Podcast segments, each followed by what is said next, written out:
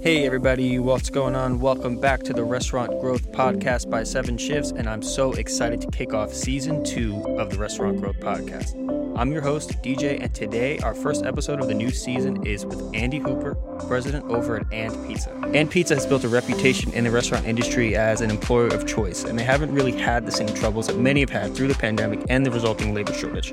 And they're opening more than 30 locations this year alone. Andy and I got a chance to chat about how they've built such a strong team culture, how they communicate with their staffs, the creative benefits they offer, and more. I think everybody will be able to take something away from this and take it back to their restaurant, start engaging with their staff more and offering maybe more tailored or creative benefits. And I'm really excited to share this conversation with all of you. Andy, how are you today? Great, DJ. How are you? I'm well. I'm well. Thanks so much for coming on the uh, podcast today.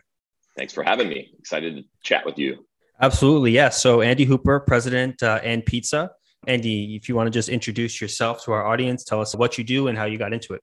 Sure. Yeah, absolutely. So uh, I am the president of And Pizza. We're a fast casual service model pizza chain based on the Mid Atlantic coast, headquartered in DC. Approaching 60 pizza selling locations today, and we'll open another 35 between today and the end of this calendar year. So exciting growth, creating a bunch of opportunities for those that work for us. You know, my background prior to coming here has predominantly been in human resources leadership roles with growth restaurant and legacy restaurant concepts. And you know, I've been excited to be here for the last four years, partnering with Michael to build the And Pizza brand and to extend the business model that we've created of doing well by doing good to, to as many places as we can. Absolutely. And congratulations on all those locations and, and looking forward to all of those more to come in the future. Yeah, it, I think it all starts with growth, right? Just like just like you guys, um, when you can create more opportunities and expand reach uh, and do well, that's where it's at. Absolutely. Kind of going that your background in human resources, um, you know, you don't get to where you are today without a really solid team and how you know michael i know michael lastoria ceo is very vocal um, about the quality of your team and how amazing everyone is um, and how much you give back to that team but i think kind of understanding what you want to give to your team comes from you know who they are so who is the Pizza team and who makes up your staff so, I mean, first of all, we built a business model around taking care of our frontline employees. We call our, our frontline employees our FAM. And a foundation to that has been about paying a living wage, offering benefits that matter, creating an environment where there's actual true democratization of decision making, listening, sure. you know, tr- treating folks with dignity and respect. And that's resulted in, I think, a workforce that is reflective of that offering. And so, you know, we're fortunate to have a an exceptionally diverse workforce as a brand that started inside the city and has moved out to the suburbs you know our workforce is relatively young and tends to be attracted to the purpose driven movement of the future of this of this industry. Um, but we also have you know up and down the age range across racial and ethnic boundaries. And i think you know most importantly for the restaurant space a, a mix of full-time and part-time folks too. And that combination has given us a lot of strength and also allowed us to explore many different ways to staff the business and to support our growth yeah, and, and kind of going into that, you know, part time and full time, I think the types of folks that are attracted to each types of those roles are very different. How do you adjust your business model around knowing that you're going to have both full-time people that are maybe more career oriented um, they want to stick around for a long time and part-time people that you know they're in school or they're at a you know transitional stage in their life where they're going to work part-time maybe for a couple years. And you know that's not because you're not a great place to work but because that's just where they are in their life. Um, and the food service industry is very conducive to having those types of people and people in that stage. So how do you how do you kind of differentiate there? Yeah i mean i think first of all what you're talking about is one foundational principle of real inclusivity. You know how do you create an environment where that can be attractive and beneficial uh, for folks who are looking for different opportunities. For us, you know, we have it has always been about a, a road to creating good jobs. Yeah. And good jobs largely means, you know, trying to create as many full-time roles as you possibly can so that people in the industry who tend to sort of have to work multiple jobs just to make ends meet, given the way that the restaurant industry has behaved historically, have the opportunity to have predictability in their scheduling, you know, predictability in their income, practical benefits, uh, wage increases that keep up with inflation, et cetera. But then also acknowledging that will never be 100% of the workforce. Yep. And that particularly when you're working in and around universities or places with transient populations, you're going to want to be able to have the flexibility to plug folks in who are looking for part-time work very specifically you know instead of trying to cater to one or the other or trying to limit people from full-time access which a lot of restaurant companies have done to control costs we've just continued to stay focused on benefits paying a living wage and listening to and treating our employees with dignity and respect so that they can help us shape what that opportunity looks like in a way that offers value to them and, and in turn sort of makes that employment relationship mutually beneficial instead of predatory. How do you how does the business model because do you expect someone like the same role at And Pizza to be to have both full-time and part-time people in it or do you kind of change those roles up based on that availability? Some of that flips depending on depending on the you know the shop and the nature of the business in the shop. But one of the things that's great about And Pizza is operationally the model is constructed in such a way where almost everybody that's on shift can devote the lion's share of their time and attention towards guest service. Okay. So the vast majority of the roles that we have are guest facing and that one-to-one service that you can create with a customer going down the line and building a pizza to their specifications is one that is sort of lends itself to either full or part-time. Like yeah. you can be great as a servant uh, with servant service mindset, you know, for six hours a week or for 40 hours a week.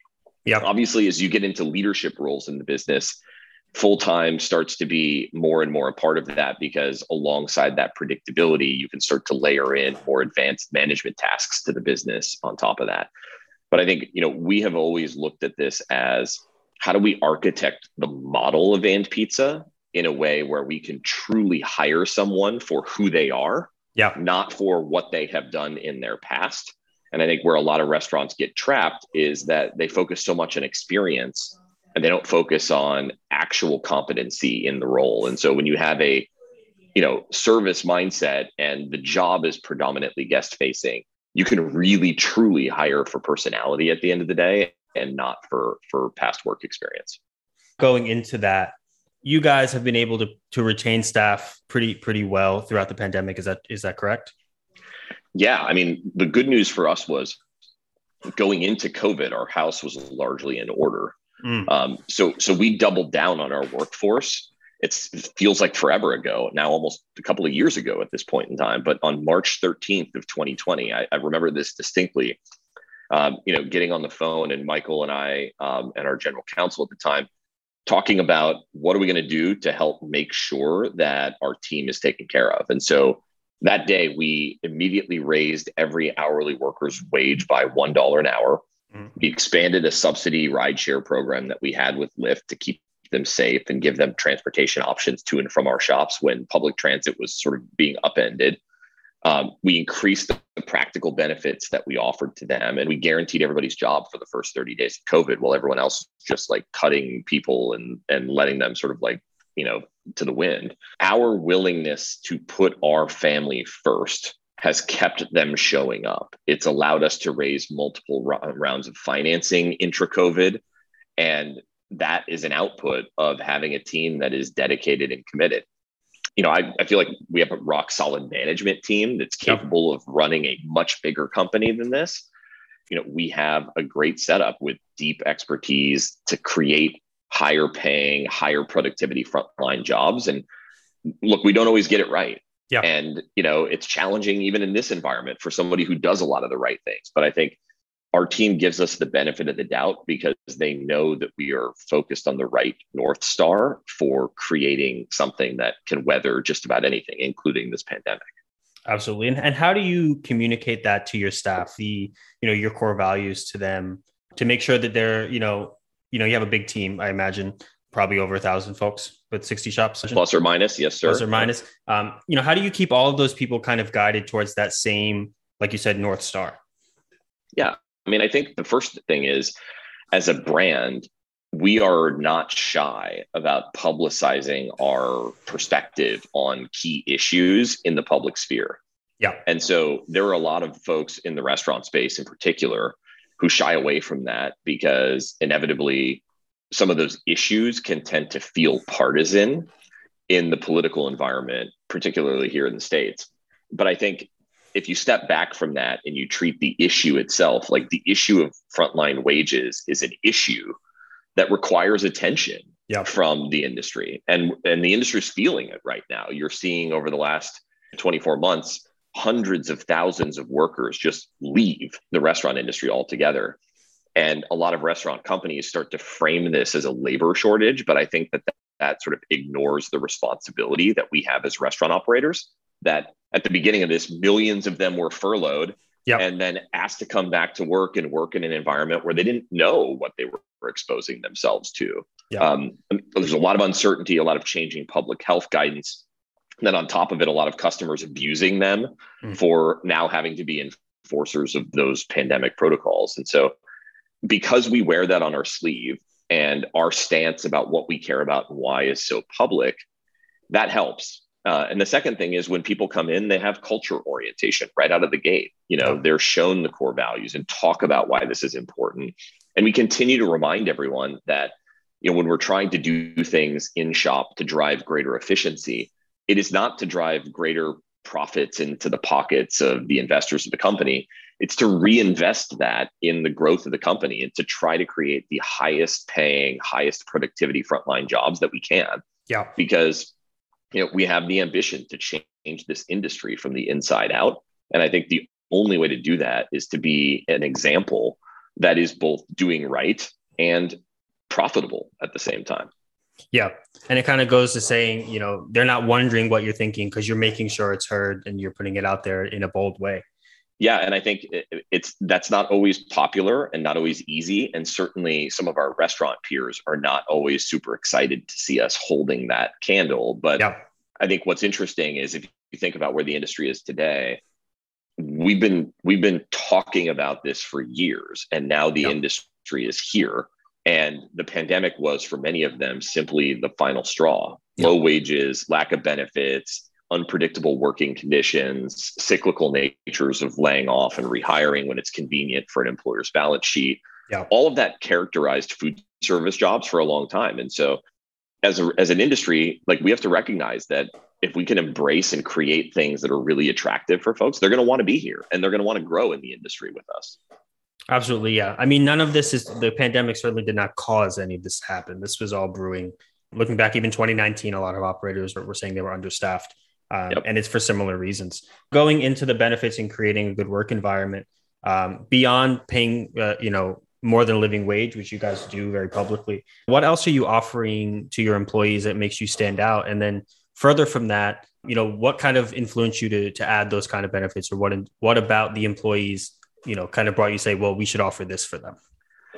Yeah, I mean, I think there are some things that we do that are you know kind of foundational and then there's some things that we're getting into now in this next phase now that i think we've seen base wages push higher for the entire industry. And you know paying higher base wages is now table stakes whereas before it was a very big differentiator. You know, for us we have always tried to stay ahead of where the market is and pull the market up to us. We've been sponsors of minimum wage legislation, both here in DC and nationally. And now we're starting to see that, you know, catching up, which is great because it means the industry is getting ahead. You know, I mentioned this partnership with Lyft, which I think is very creative. You know, yeah. historically, we used that as a subsidized benefit for folks working in our late night shops where public transit wasn't operating at odd hours of the night. We have a lot of late night business in DC in hmm. particular, mm. where we sell pizza, you know, up until four in the morning. Oh wow. We expanded that benefit to all day, every day for our folks. And so, you know, family members at And Pizza have credits each month that they can use on rideshare. And, you know, what that does for folks that's so different is, you know, not only does it remove a cost pressure to the business through subsidy, but it also removes the decision, like trying to figure out like how do I get home or yeah. am I going to be able to catch that bus on time? Or do I feel safe right now during the Omicron wave riding public transit, even if I felt safe last summer?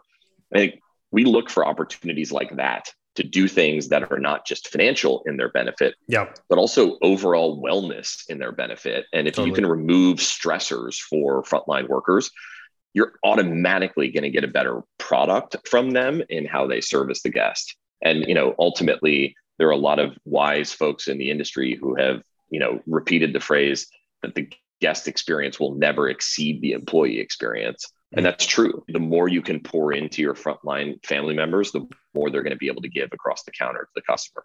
Yeah. And I think that mental benefit, especially specific to the Lyft credits, is so much more than just like the monetary value of it. I can imagine working a late shift, wondering how I'm going to get home by myself safely. Um, my family members, you know, my partners, my siblings worrying about me working late. It just takes all of that out of the equation and just makes for a happier, healthier workforce. Are there any other things that you're that you're doing, looking towards now? Of course, you don't have to reveal anything. It's you know maybe in the works, but um, yeah. you know, kind of what inspires those creative benefits. Yeah, I mean, I think you know, usually what inspires them is direct feedback from our family. Okay. And that's why it's so important to continue to look at that. You know, when I mentioned earlier the importance of democratizing that decision making. Yeah it's because often the best answers for innovation come from the folks living it out. I mean, that Lyft benefit came from working late night and seeing that play out firsthand, yeah. seeing folks sort of, for the lack of a better way of saying it, waste time yep. until public transit ran again. And looking at the math and saying, we can give a benefit that would work better for them, help them feel safe, and actually lead to a better quality close and less labor spend mm. it, everybody wins in that scenario. And so you know, we look for situations like that. We're, we're looking at creative savings vehicles right now. You know, a yeah. lot of frontline hourly employees don't save for retirement because that's not even on their mind.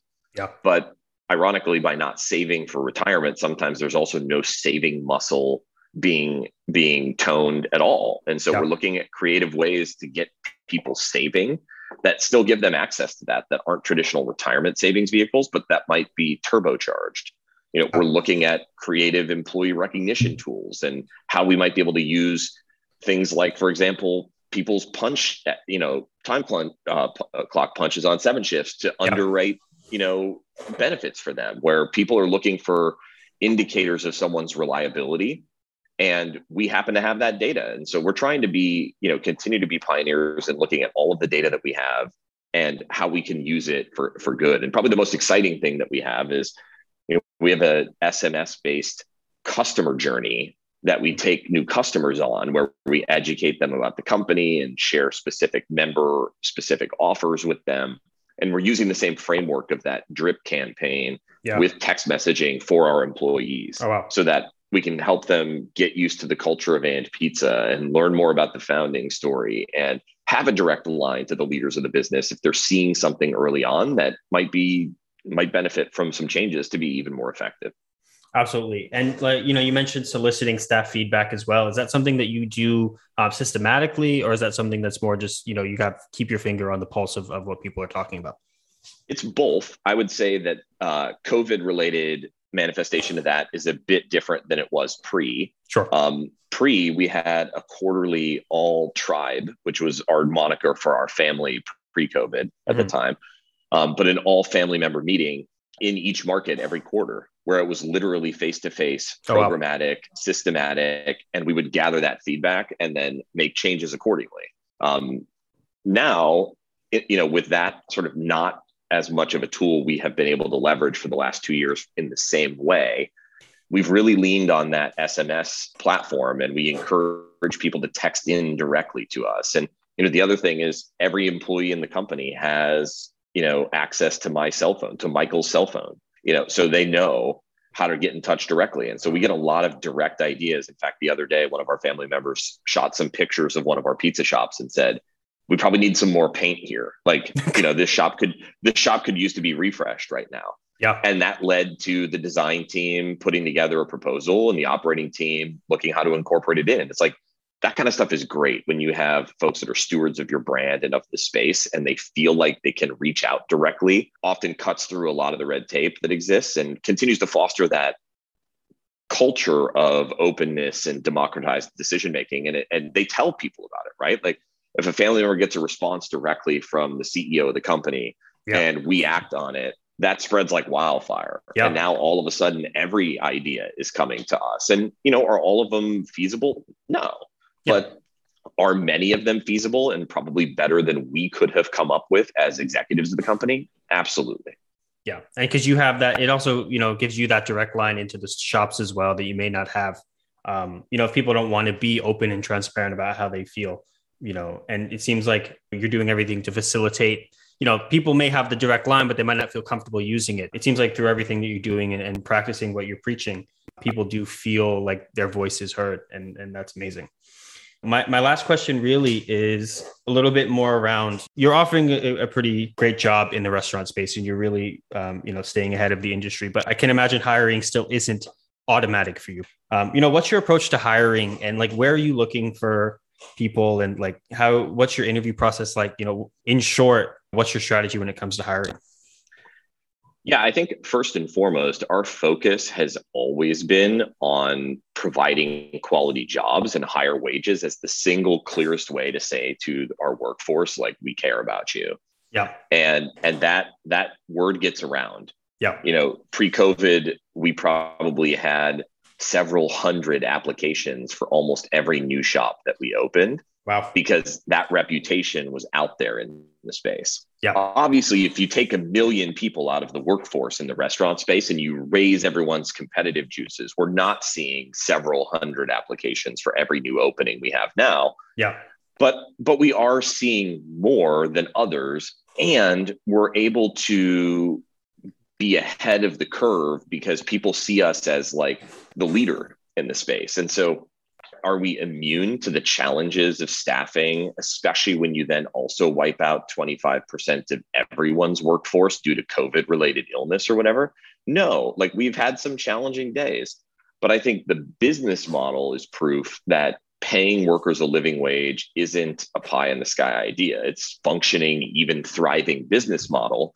You know, we hope that other businesses sort of see the light, continue to go after that with us because I think what helps make the restaurant industry attractive is if there's optionality and opportunity at that level across the board. Like what will make restaurants successful is not just is there one restaurant operator who's better than everyone else. yeah. It's does the industry have a good reputation? And you know, it's it's funny because it's not that we don't do this to make the life of business owners difficult. Like we do it because it lifts people out of poverty and it creates opportunity and it raises the benefit of working in the restaurant industry which I know firsthand as an employee myself who started at minimum wage back in the day. Like it's a great industry, one where yeah. you can truly create amazing opportunities. And I think that's what we see as the most important part of our recruiting effort today is to be the brand steward of what a good restaurant job, what a good frontline job could be.